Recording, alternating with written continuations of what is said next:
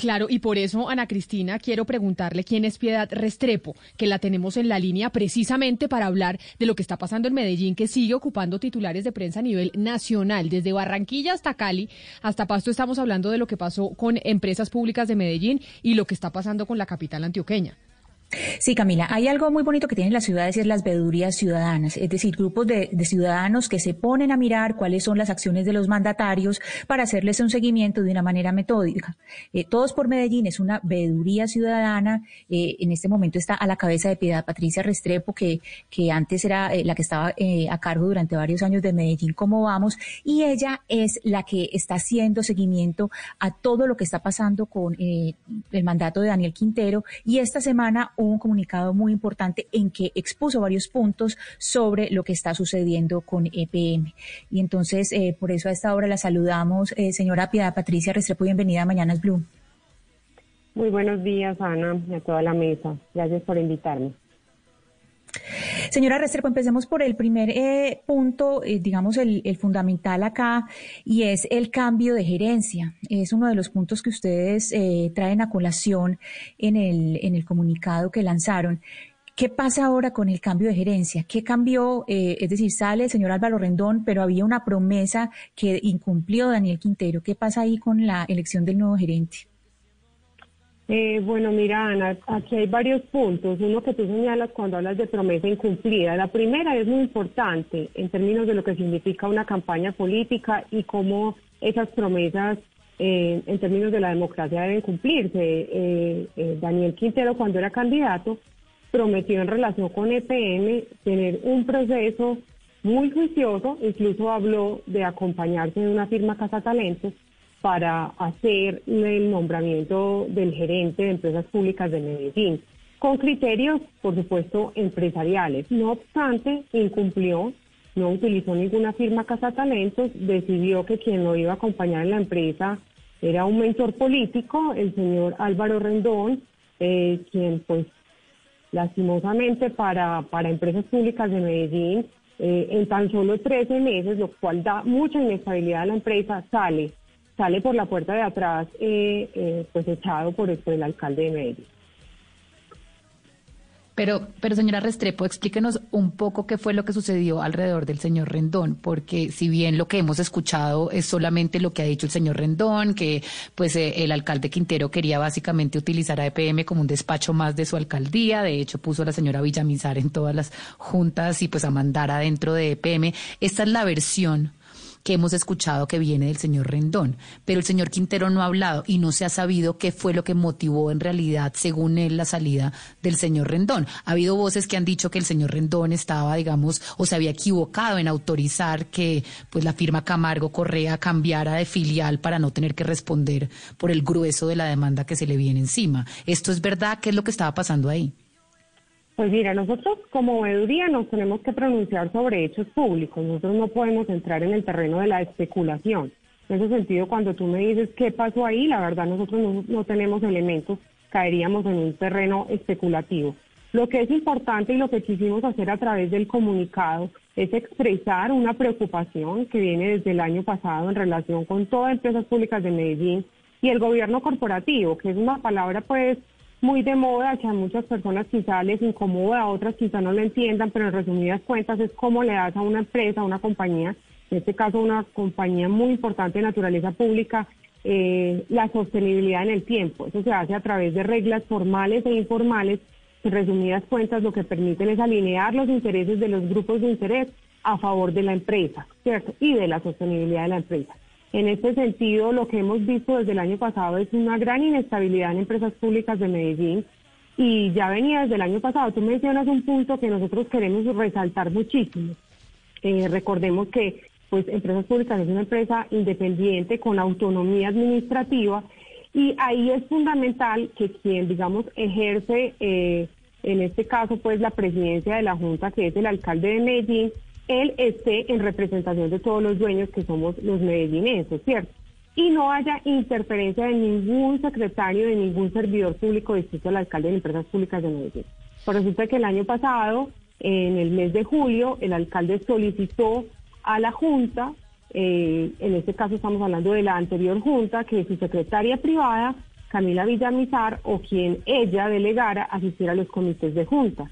Claramente eso está en contravía de los reglamentos de los comités de junta, es decir, se pasa o se, se va en contra del gobierno corporativo. Lamentablemente pues la junta aceptó esto y esta persona, la secretaria privada, junto con el secretario de Hacienda, según recibimos nosotros información de la propia empresas públicas a través de un derecho de petición, han estado participando en los comités de junta. Esta es una interferencia absolutamente indebida que va en contra de la autonomía de la empresa. Entonces es un primer llamado de atención en términos eh, propositivos, es decir, ya hay una gerente encargada y hacemos un llamado para que la Junta, junto a eh, esta gerente encargada, revisen esa participación y desde ahora mismo estén eh, pues prohibiéndola, es decir, acatando lo que establecen los reglamentos de los comités de junta. Pero, eh, doctora Restrepo, mire, más allá de, los, de los puntos específicos de lo que pasó en EPM, lo que dijo el señor Rendón, lo que pasó con la Junta, violando el gobierno corporativo, etcétera, etcétera, es que hay algo que explicaban a Cristina y nos lo escriben muchos oyentes que están en Medellín, que era lo que yo le quería preguntar, sobre la situación en la que habría asumido el alcalde Daniel Quintero a la ciudad. Le voy a leer dos mensajes distintos de oyentes que nos escriben al 301-764-4108. Franci, por ejemplo, nos dice que es muy triste que Daniel Quintero haya llegado a dañar la mejor ciudad del país, porque si algo se admiraba de Medellín era la unión de lo público con la empresa privada que Daniel Quintero no quiere a Medellín porque hay muchos que sienten que, los, que está dividiendo a la ciudad. Ese es un sector.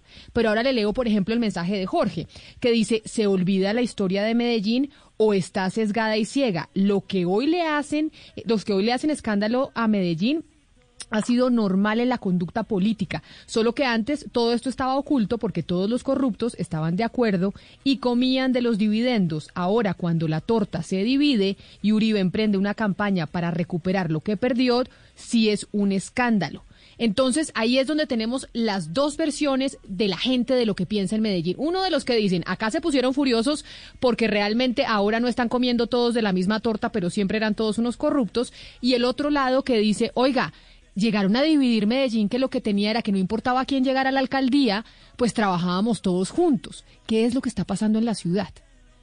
Pues mire, yo le puedo hablar desde la perspectiva de los de las entidades que se asociaron en esta asociación que se llama Todos por Medellín para hacer veeduría a todo el conglomerado público de la alcaldía, incluyendo empresas públicas de Medellín. Y lo que sí es cierto es que lamentablemente en el gobierno de Daniel Quintero, lo que hemos observado es un interés en dividir a la sociedad. Eh, nosotros lo planteamos desde, desde el inicio pues, de, la, de la asociación y digamos todas estas entidades que representan intereses eh, empresariales, sociales y ciudadanos que desde hace muchísimo tiempo vienen haciendo seguimiento a lo que pasa en la ciudad, coincidimos en que eh, es un clima no propicio para la democracia, no es un clima de trabajo conjunto, entre eh, el sector privado, el sector público y la sociedad civil, el sector eh, también de organizaciones sociales que bien venían haciendo y todavía creo que lo seguimos haciendo pese a estas dificultades, un trabajo en pro del bienestar de la ciudad y de la calidad de vida. Cierto, en ese orden de ideas sí creo que hay un quiebre y por eso precisamente nace la veeduría. Eh, no somos la única, aquí hay veedurías, de hecho, desde antes de que tuviéramos la Constitución de 1991 y que estableciera como un mecanismo de participación ciudadana las veedurías. Esta veeduría nace en un momento que nosotros consideramos de inflexión para la ciudad eh, y en ese orden de ideas sí consideramos que lamentablemente en el gobierno de Daniel Quintero no se dan las condiciones para ese trabajo eh, público-privado y, y pues definitivamente eso nos implica unos retos y unos desafíos como veeduría para estar ejerciendo lo que las veedurías deben hacer y es una vigilancia a la gestión pública para que los recursos públicos efectivamente se destinen con total eh, eficiencia, evitando eh, actos de corrupción de los servidores públicos. En ese sentido seguimos trabajando. Pero yo quisiera también eh, mencionar algo adicional, que el discurso del alcalde lamentablemente no genera confianza. Por el contrario, y mira tú, precisamente en el caso de empresas públicas, el que nos tiene conversando hoy, eh, hay total desconfianza sobre lo que está pasando y eso afecta a la empresa misma y a la sostenibilidad de la empresa. Entonces, muchísimos sectores se han unido para pedir, por favor, respeto a empresas públicas de Medellín, respeto al gobierno corporativo, que sin duda no es perfecto, tiene algunos vacíos y es menester empezar a hablar de ellos. Algunos de los, de los comunicados, incluyendo el nuestro, hablamos de ¿y por qué no pensamos en trabajar en un gobierno corporativo para EPN que adopte los lineamientos, por ejemplo, de la OCDE. Pero y eso mismo lo dijo el alcalde, y perdón que te interrumpa ya para, para finalizar mi idea, eh, el alcalde se pasa de promesa en promesa y en la práctica no cumple sus promesas. Desde el año pasado dijo, vamos a tener una comisión técnica donde se evalúen unos cambios a favor del gobierno corporativo. Por el contrario, lo que vemos es que aún más se sigue resquebrajando ese gobierno corporativo en el PN. Pero permítame, doctora Restrepo, porque mire, le voy a leer otro mensaje de otro oyente de Medellín que se llama Fabián, que también nos escribe.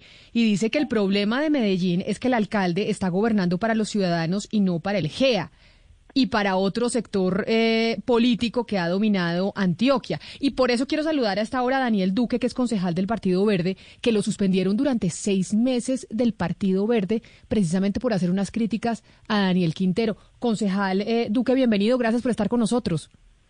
Camila, muy buenos días, muchas gracias por la invitación y un saludo también a Piedad que la estoy escuchando ahí del otro lado.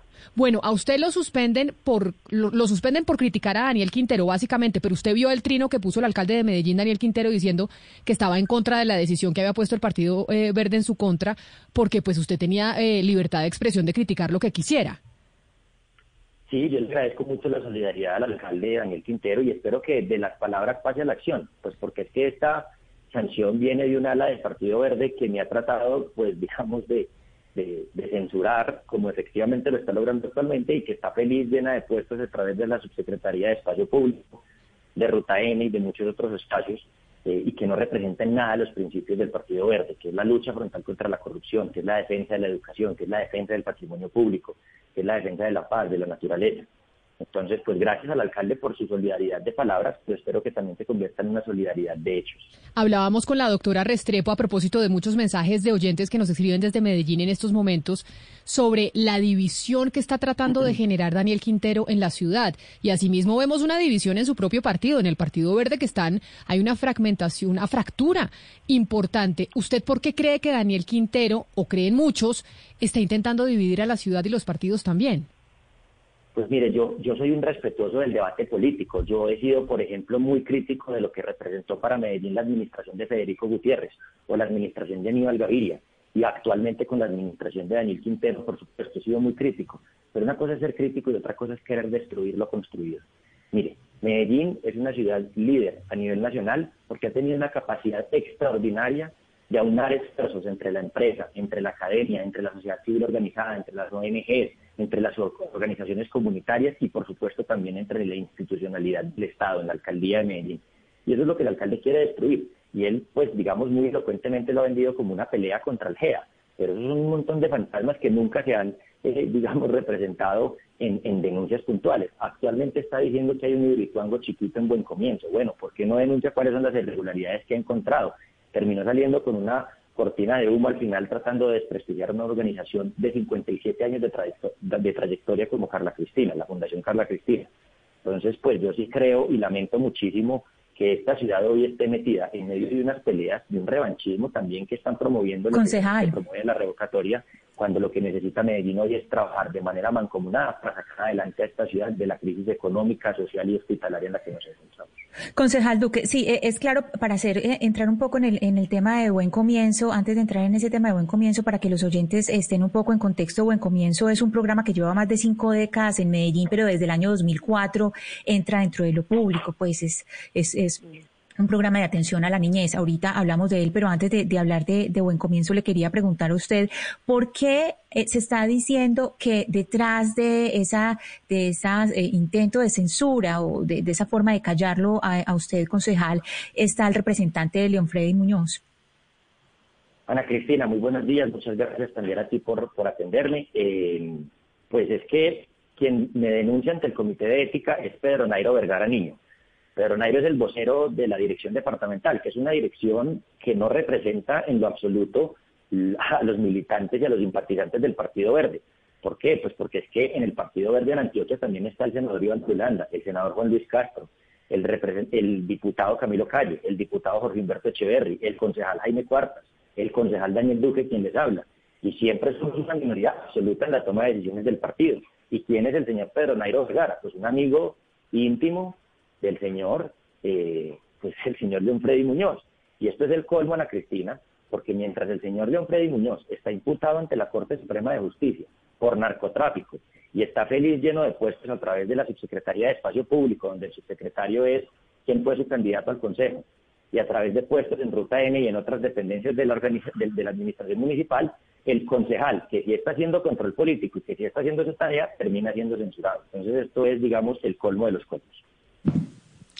Pero mire, señora Restrepo, yo quiero preguntarle porque si bien aquí, pues digamos, hay un pésimo manejo del gobierno corporativo, hay unas formas que son muy preocupantes para el futuro, pues de EPM, la verdad es que el alcalde, pues, ha tenido una favorabilidad importante y si bien ha bajado, sigue teniendo un margen de favorabilidad importante, cuenta con el apoyo de las personas. Entonces, cuando uno escucha este discurso de que está dividiendo, que no está trabajando con las personas, de que está, eh, pues, como atentando contra la institucionalidad, etcétera, yo me pregunto, ¿no será también que el alcalde lo que está haciendo es cumplirle a las personas que votaron por él y tratar de cambiar un poco el establecimiento y el statu quo por el cual se ha gobernado Medellín en los últimos años, que evidentemente pues no tenía contenta a las personas y no era representativo de la mayoría pues de, de, las personas que viven en Medellín. ¿No será que eso también es parte de la molestia que tiene una parte del establecimiento en Medellín? Yo lo que creo es que cuando un gobernante es elegido en democracia, no gobierna solamente para quienes votaron por él, gobierna para absolutamente todos los ciudadanos. Es decir, acá estamos hablando de dos millones y medio de habitantes. Un gobernante lo peor que puede hacer es yo voy a gobernar para quienes votaron por mí, no señor. Eh, se vota para los habitantes, perdón, se, se gobierna para los habitantes de la, de la ciudad, los dos millones y medio de habitantes. Lo que creo es que eh, estos liderazgos eh, del tipo pues que está eh, ejerciendo la pero pero pero usted no le parece qué pena interrumpirla pero usted no le parece también diciendo que los que no votaron por él estén en este momento promoviendo revocatorias sin ni siquiera darle una oportunidad al señor para cumplir de verdad y cerrar por lo menos su segundo año pues eh, de mandato alrededor de una pandemia etcétera sino que él también encuentra un muro con las personas que no votaron por él un muro que ha sido muy crítico con el alcalde desde que llegó Mire, Frente a eso, nosotros hemos sido muy claros en diferentes escenarios. Los movimientos de revocatoria son también unos, mecanismos de participación ciudadana. Entonces, lo peor que puede hacer un gobernante es ir en contra de esos procesos de participación democrática, incluyendo el proceso de revocatoria, ¿cierto? Que en este momento ni siquiera solo en Medellín, son varias ciudades los que están en estos procesos.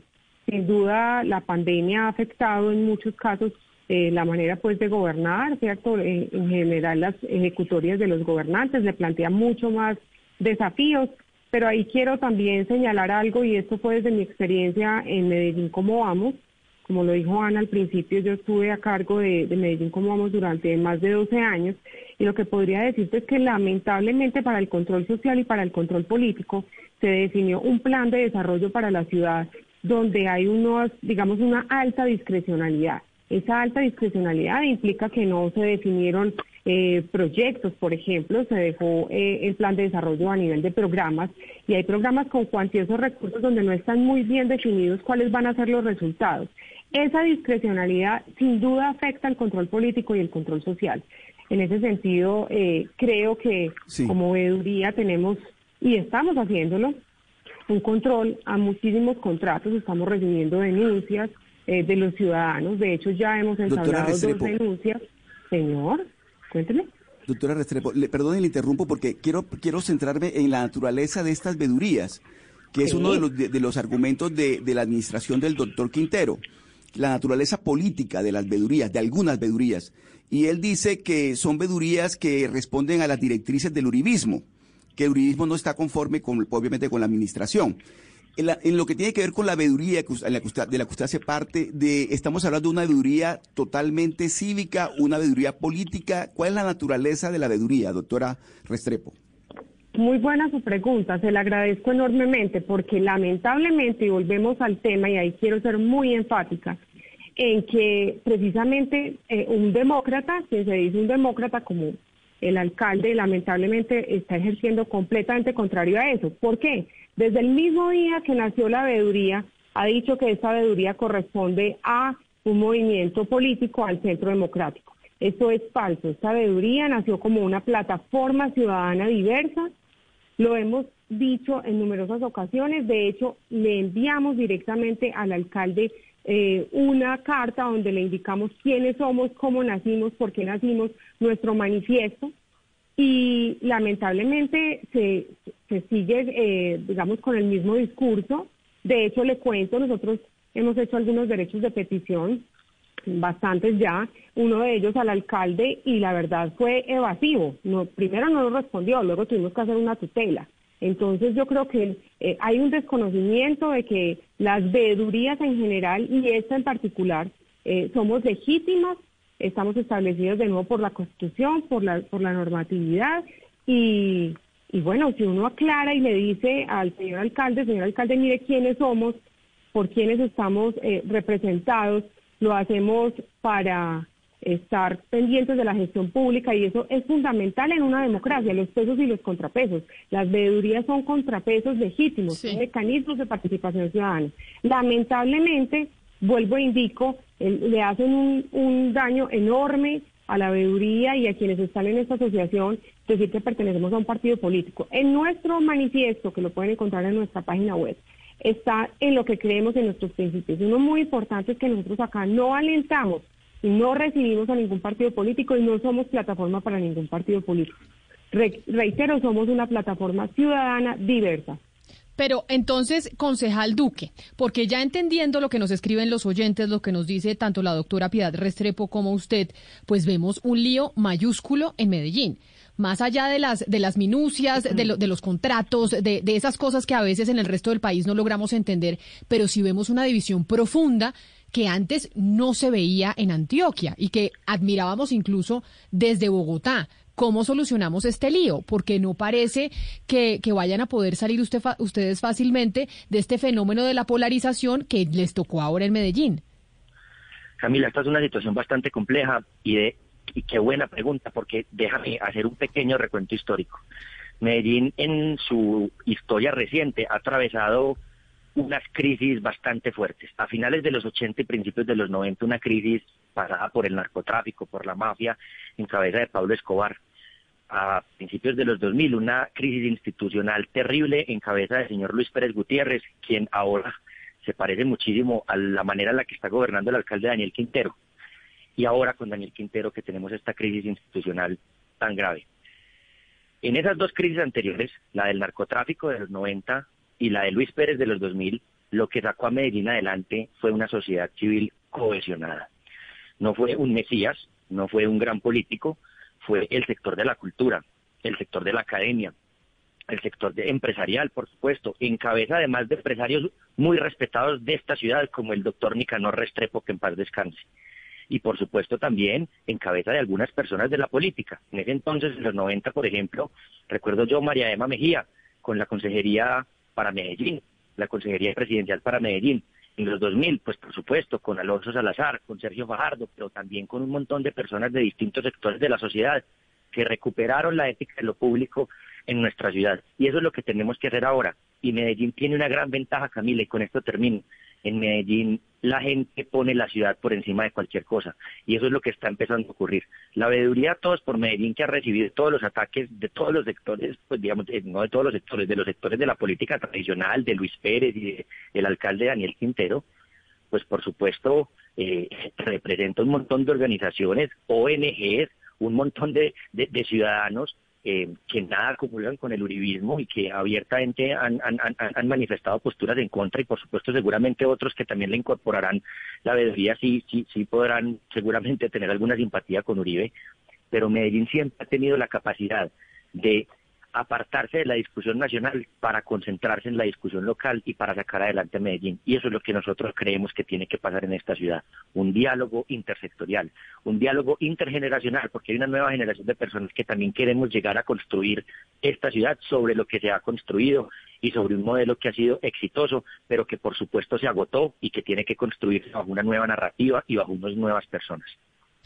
Pues eh, qué lío en el que están en Medellín, pero tiene usted razón, concejal Daniel Duque, suspendido seis meses del Partido Verde. Gracias por estar con nosotros y por esas palabras que nos da en estos momentos aquí en Mañanas Blue.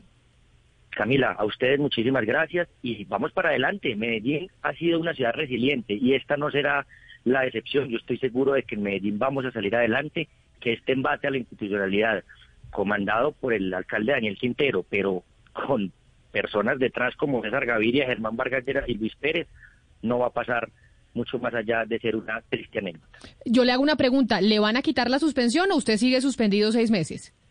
Vamos a presentar una tutela con medidas cautelares para exigir que se me respeten mis derechos políticos. Estamos evaluando la posibilidad también de elevar medidas ante la Corte Interamericana de Derechos Humanos y en este momento se encuentra reunida la Dirección Nacional del Partido, donde yo espero que este sea uno de los primeros puntos de la agenda y que ojalá, sin necesidad de que yo presente ningún tipo de recurso, me quiten esta sanción que es a todas luces improcedente y que no yo, sino la senadora Angélica Lozano, el senador Sanguino, el senador Marulanda, el senador Juan Luis Castro, la representante Juanita Gubertus, Catalina Ortiz, han manifestado que es a todas luces un atropello a la democracia y una censura precedentes en el partido, mientras este señor, imputado por narcotráfico ante la Corte Suprema de Justicia, sigue feliz con sus puestos y con sus contratos en Medellín. Gracias, concejal Duque. Un feliz día para usted y lo mismo, doctora Piedad Restrepo, vocera de la veeduría Todos por Medellín. Gracias por haber hablado con nosotros y habernos dejado ver en el resto del país un poco lo que está pasando en la capital antioqueña en términos eh, políticos y la, y la división que se está suscitando, dicen muchos, por cuenta de Daniel Quintero. Feliz día. Feliz día, muchas gracias por la invitación. Un saludo también al concejal Daniel Duque.